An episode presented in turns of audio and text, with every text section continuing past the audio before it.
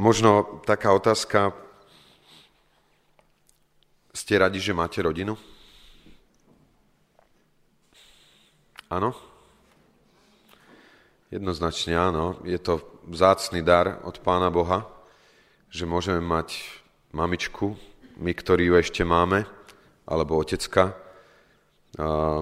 že môžeme mať svojich bratov alebo sestry a som nedostal to privilégium od pána, aby som mal aj brata. A aj keď som si to tak hovoril, že by som sa strašne tešil, keby som mohol mať brata. A, isté, a, tie naše rodiny majú svoje rezervy v tej blízkosti vzťahov a možno s tým plynutím času stále viacej a viacej. Ja som presvedčený o tom, že v dobe pána Ježiša tie vzťahy v rodine boli ďaleko bližšie, ďaleko hĺbšie, ďaleko silnejšie, ako ich možno zažívame my dnes. Možno je to aj tým, že ľudia trávili viacej času spolu, ako my dnes, že my máme množstvo záujmov, množstvo vecí, ktoré nás zaujímajú a ktorými sa zaoberáme a niekedy tie vzťahy v rodine akoby tým boli oslabované.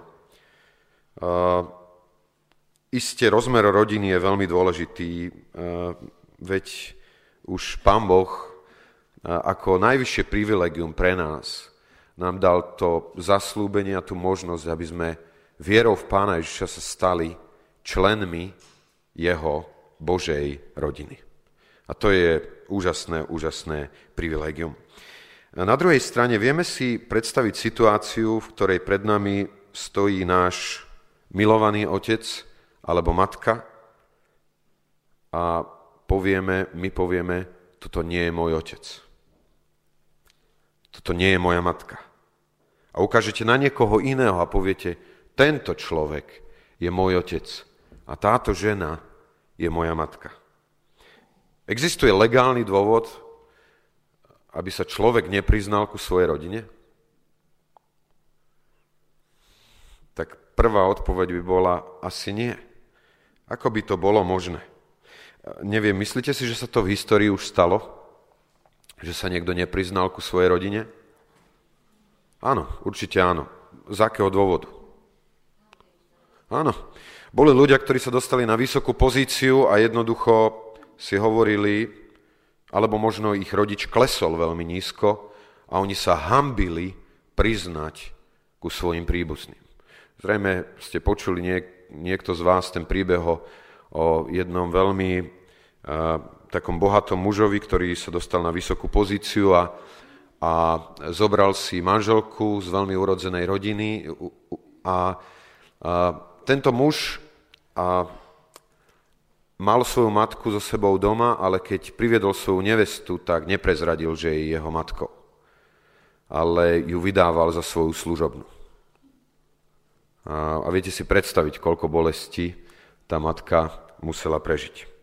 Môže byť ešte nejaký iný dôvod legálny preto, aby človek sa nepriznal ku svojim príbuzným? Lebo toto samozrejme by sme asi odsúdili, takýto postoj. Ešte nejaký iný? Možno ste počuli o nejakom prípade, kde človek, ktorý tým, že by priznal svoje príbuzenstvo s niekým iným, by dostal do nebezpečenstva svojich blízkych. Že poprel, že sú jeho príbuznými. To zase bolo niečo, čo by sme veľmi, veľmi ocenili. Ale viete si predstaviť prípad, že by niekto poprel svojich najbližších príbuzných a myslel by to naozaj úprimne? Lebo v obidvoch prípadoch sa jedná o to, že ten človek to popiera, ale hovorí si, viem, že klame. Ale že by sa udial prípad, že by ste povedali, ale naozaj úprimne, toto nie je môj otec a toto nie je moja matka, napriek tomu, že by to boli ľudia, z ktorých ste sa narodili.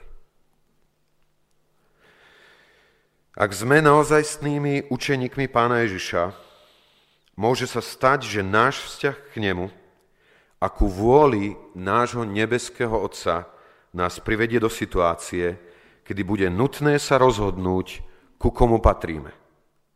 Či k našej pokrvnej rodine, alebo k nášmu nebeskému Otcovi a bratovi. A to je v podstate e, text, ktorý máme e, ako zbor pre tento rok.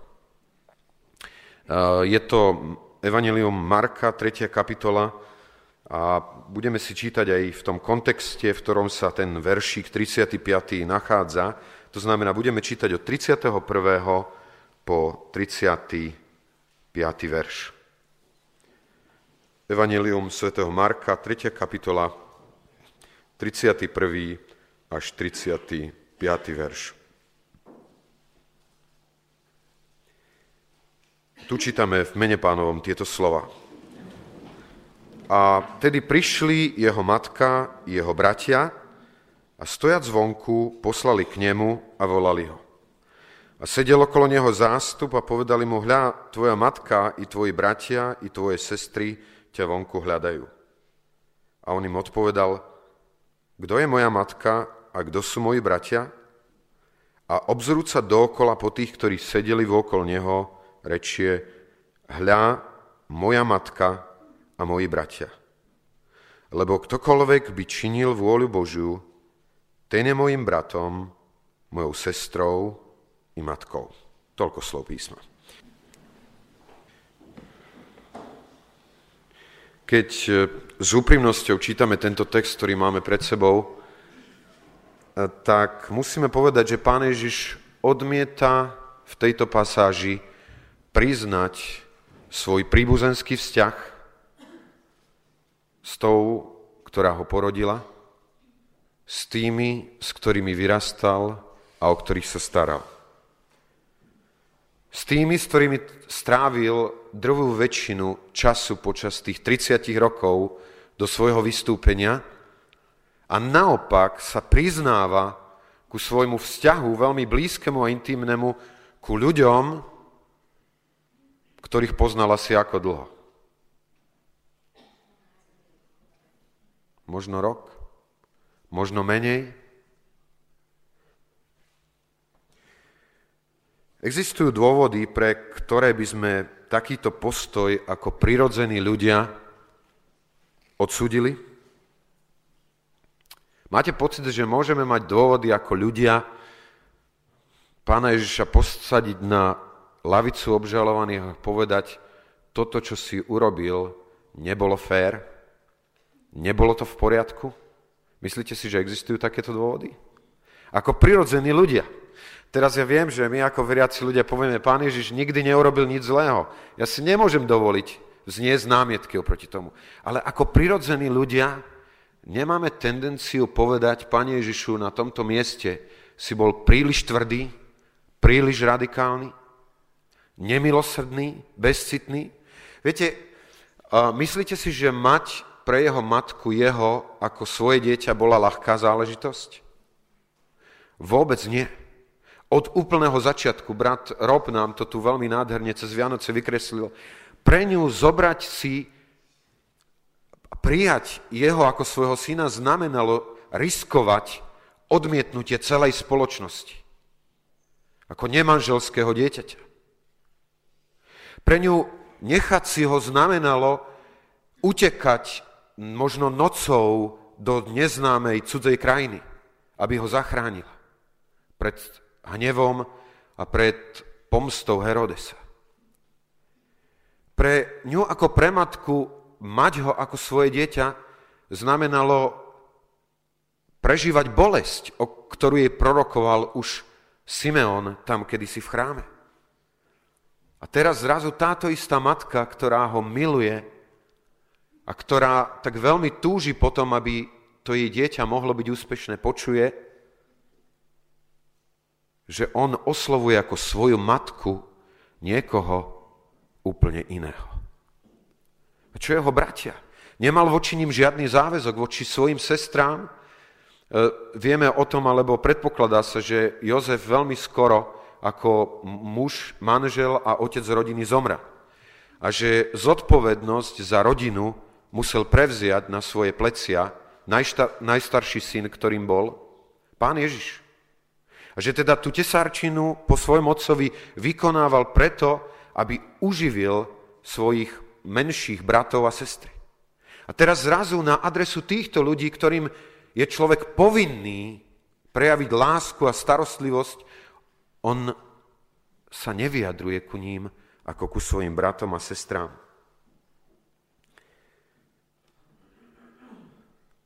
Pán Ježiš nebol nevďačný voči svojej matke a nebol ani bezcitný voči potrebám svojich bratov a svojich sestier.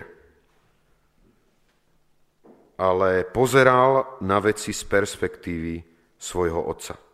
Možno taká otázka, v čom boli ľudia okolo neho tak radikálne iní ako jeho matka, jeho bratia a jeho sestry. V čom boli takí iní, že ich označuje za svoje sestry, za svojich bratov, za svoju matku. A naopak sa nepriznáva ku svojim pokrvným príbuzným. V čom boli iní títo ľudia? Sedeli a načúvali jeho slova. Ale my vieme ešte niečo ďaleko viacej, ako že len sedeli a načúvali. A neskôr sa ku tomu dostaneme. Všimnime si najskôr postoje jeho príbuzných. Tento text začína, ten 31. verš začína slovami a tedy prišli jeho matka i jeho bratia. A keď sa povie a tedy prišli, tak prirodzene, keď človek o tom rozmýšľa o týchto slovách, tak sa má tendenciu pozrieť niekde dopredu. Lebo a tedy prišli, nadvezuje zjavne na niečo. A nadvezuje to zjavne na ten 21. verš.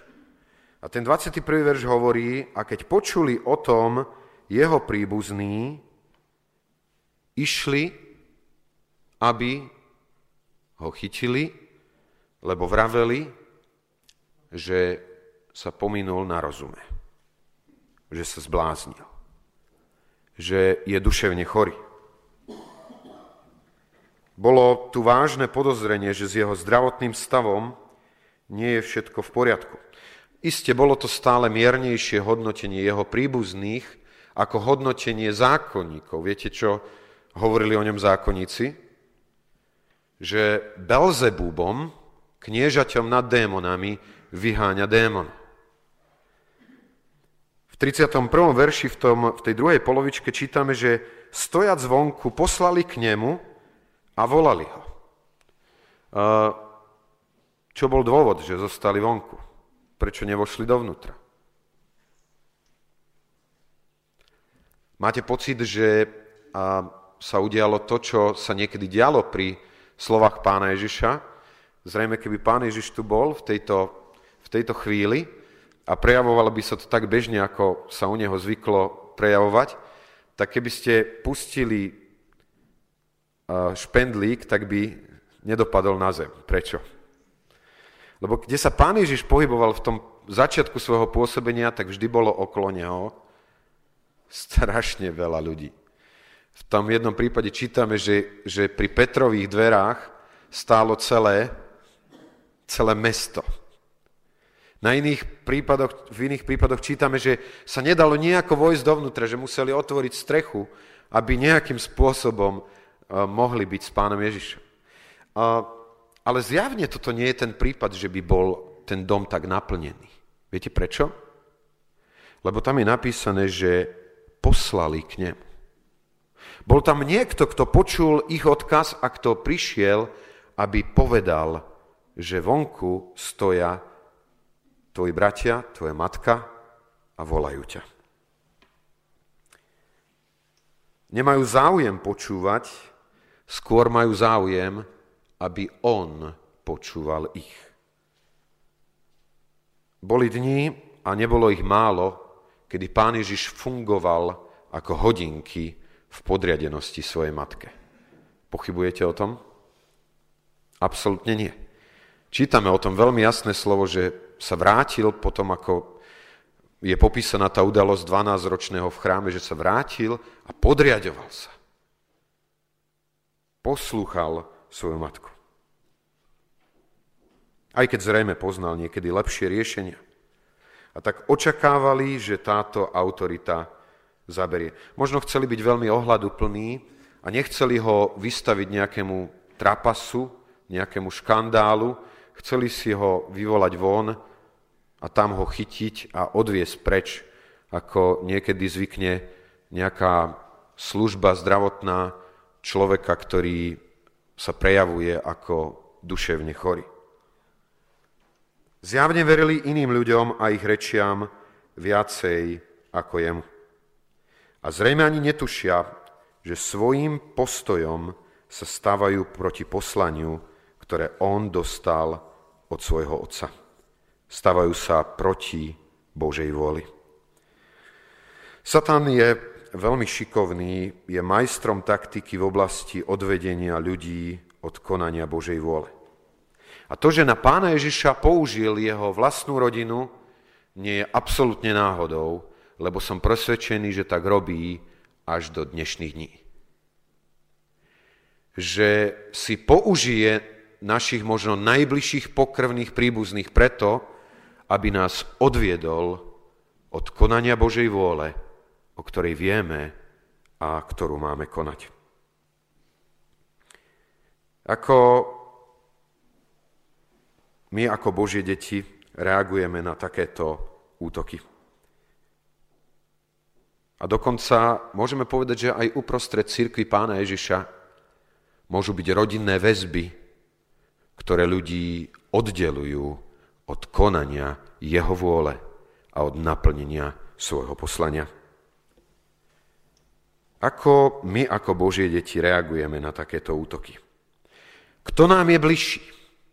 na kom nám viacej záleží. Pán Ježiš nemohol byť zviazaný ani postojom svojich príbuzných. Dokázal sa postoj, postaviť oproti celej rodine, lebo vnímal, že nestojí na Božej ceste. Sme ochotní ku takýmto radikálnym postojom aj my? Možno by sme mohli povedať, že tento postoj pána Ježiša je tak ojedinelý, že nie je dôvodu, prečo sa ním vážne zaoberať. Možno by sme povedali, že, že to bol pán Ježiš. A nič nám tam nehovorí na tému toho, že my si máme po, podobne počínať. Ale nie je to pravda. Skúste si všimnúť text z Lukáša 14.26. Ak ide niekto ku mne a nemá v nenávisti svojho otca a svojej matky, ženy a detí, bratov a sestier nemôže byť mojim učeníkom. Neviem, bratia a sestry, sme ochotní brať takéto kritériá a byť jeho učeníkmi, ak sú také tvrdé podmienky? Ak nemá v nenávisti svojich najbližších, nemôže byť mojim učeníkom. Sme naozaj učeníkmi?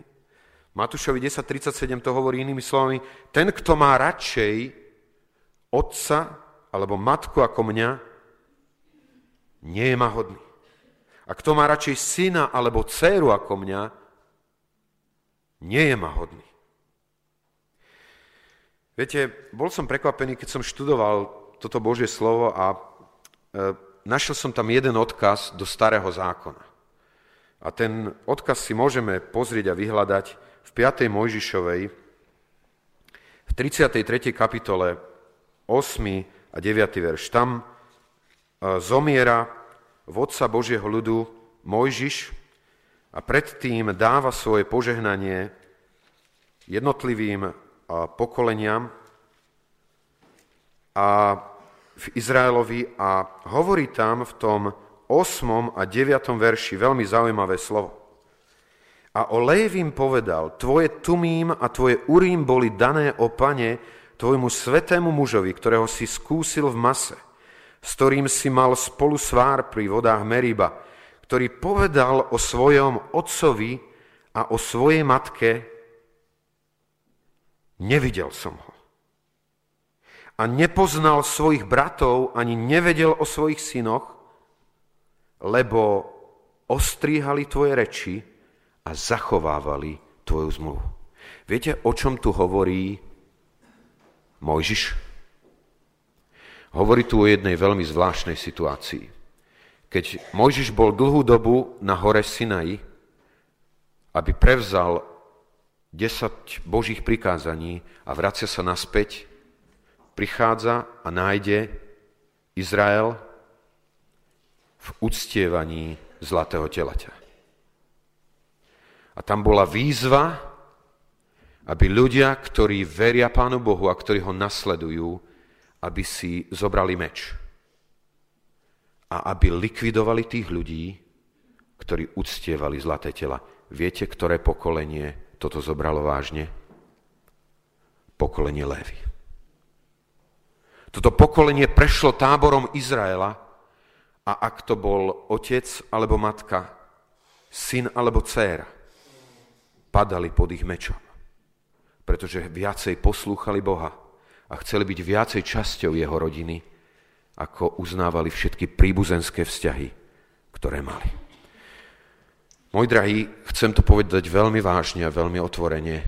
Prostredie cirkvy môže byť niekedy veľmi ničené prirodzenými pokrvnými vzťahmi. A ako Boží ľudia, ak sme dostali takýto odkaz Božieho slova, sa musíme veľmi vážne pýtať, kto je môj brat? Kto je moja sestra? Kto je moja matka?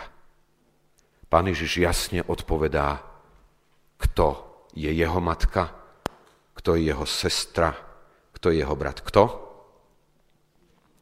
Ten, nielen ten, kto sedí a počúva.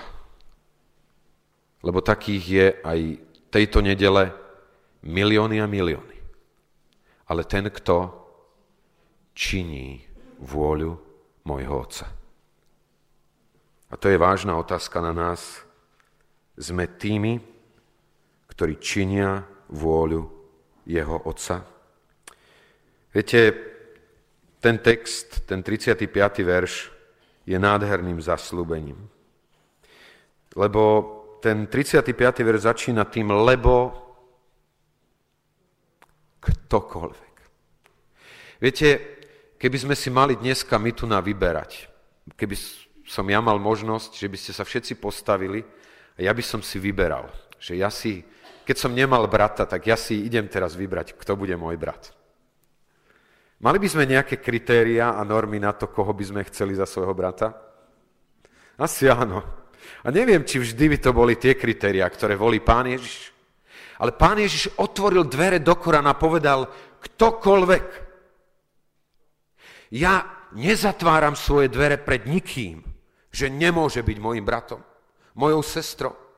Dvere sú otvorené absolútne do Korán. Ktokoľvek môžeš vojsť a byť mojim najbližším. A ja vám chcem garantovať, že toto je tá najväčšia sláva, ako človek môže prežiť na tejto zemi. Byť jeho príbuzným. Viete, ak niekedy máme obavy nad tým, čo bude zajtrajší deň, on sa o svojich bratov a o svoje sestry postará, to vám garantujem. A to môže ísť cena plynu viacej ako 40% hore. On sa o svojich príbuzných postará. Je to sláva byť jeho príbuzným a on otvoril dvere do Korána ktokoľvek. On si nepočínal ako bežne muži jeho doby. Viete, lebo muži jeho doby trošičku tak od žien nabok. Viete, v tom, že žena to je také, také trošku niečo menej. Vôbec nie. Vôbec nie. On tam hovorí veľmi jasne, mojou sestro. A môžete si všimnúť, že prvá žena, že prvý človek, ktorý mu posluhoval, bola žena. V Markovi o tom čítame. Bola to Petrova svokra, ktorá po uzdravení sa postavila a posluhovala mu. Ten, kto prvý rozoznal jeho mesiášske poslanie v Markovi, bola sírofeničanka, pohanka. Tam, kde sa jeho učeníci skrývali a utekali, tam boli ženy vernými nasledovníkmi, ktorí, ktoré stáli pod krížom, ktoré hladeli na miesto jeho ukrižovania a ktoré zobrali prvé zväzť Evanielia dokonca k učeníkom. Pán Ježiš sa nepozeral na tých, ktorí boli okolo neho očami danej spoločnosti. Viete, je to zaujímavé si to uvedomiť, že na kríži, na Golgate sa mu narodil brat. Viete kto? Lotor, ktorý mal za sebou život zúfalý a trpký. Jeho ktokoľvek je otvorené, sú otvorenými dverami pre každého človeka. A to je radostné posolstvo pre nás. Môžeme byť jeho najbližšími príbuznými. Možno niekto dnes v tomto sromaždení sa cíti byť osamelý. Má pocit, že je veľmi, veľmi opustený. Chcem ti povedať, že v tomto texte je nádherné zaslúbenie. Konaj Božiu vôľu. A potom máš najbližšieho príbuzného vždy vedľa seba. Toho najlepšieho príbuzného. Možno niekto sa bude v tomto roku cítiť ako medzi dvoma mlinskými kameňmi, z ktorých jeden je tvoja rodina a druhým je Pán Ježiš. Chcem vás vyzvať, bratia a sestry, tak ako chcem vyzývať aj samého seba, nedovolme, aby nás naša pokrvná rodina odvádzala od príbuzenského vzťahu s pánom Ježišom. Od naplnenia poslania, ktoré sme ako jeho učeníci dostali.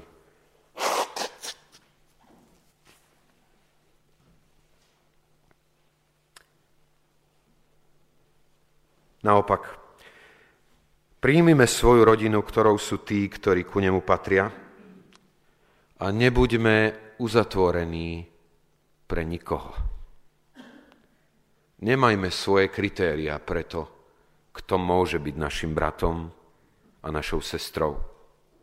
Lebo Pán Ježiš tieto kritéria nemá postavené tým spôsobom, ako by sme ich často my chceli mať.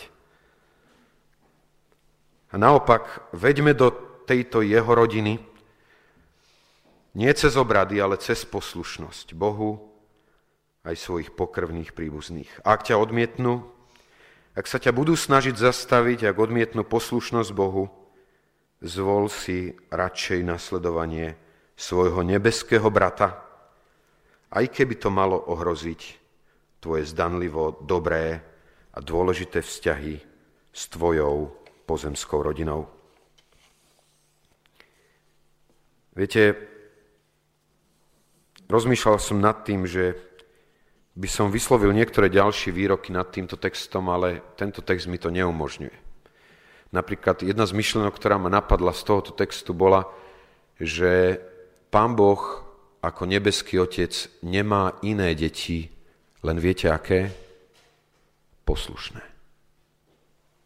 Lebo len podľa tohoto textu tí sú bratom pána Ježiša, ktorí, ktorí činia jeho vôľu si konáme, čo chceme a pritom si hovoríme, my sme Božie deti, je nad tým obrovský, obrovský otáznik.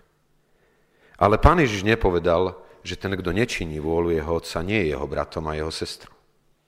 Preto ani ja to nemôžem vysloviť, že pán Boh má len poslušné deti. Ale môžem povedať jedno veľmi jasné, že je veľký rozdiel medzi istotou že si jeho bratom, alebo neistotou. A istotu môžu mať len tí, ktorí činia jeho vôľu. To je aj dôvod, prečo chceme prehodnotiť zborové biblické školy cez týždeň a zaoberať sa práve tejto, touto oblasťou, čo to znamená poznanie a konanie Božej vôle lebo toto je kľúčová vec pre život každého, kto sa hlási ku Božím deťom. Kto chce aj dnes vyznať, že Pán Ježiš Kristus je môj, môj brat. Tak by som prijal každému jednému z nás, aby sme v tomto roku sa nedali odradiť ničím na svete od toho, aby sme boli nielen tými, ktorí sedia okolo Neho, a počúvajú, ale aj tými, ktorí činia jeho volu. Viete, je tam možno ešte otáznik v tom príbehu, na koho vlastne pán Ježiš ukazoval. Ukazoval na všetkých ľudí, ktorí tam sedeli? Čo si myslíte? To je otáznik. Ale ja som presvedčený o tom, že ak na niekoho ukazoval, tak ukazoval na tých, ktorí, ako to Peter hovorí, všetko opustili a šli za ním. Lebo o nich nemôžeme pochybovať, že činili vôľu jeho nebeského Otca. Čaká nás cesta nádherných privilegií jeho súrodencov. Deti nebeského Otca. A je to otvorené pre kohokoľvek. Existuje len jediná podmienka a to je konať jeho vôľu.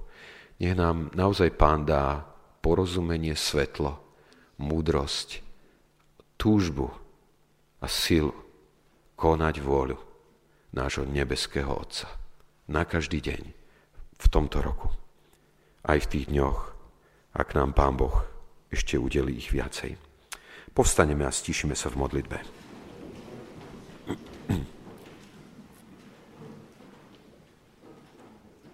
Pane, veľmi ďakujem za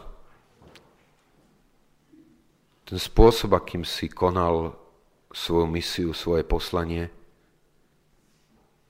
Ďakujem za ten spôsob, ako si sa staval ku veciam a aj za to, ako si formuloval veci, ako si komunikoval a vyjadroval to, čo bolo v tvojom srdci, aby si nám odhalil aj srdce nebeského Otca.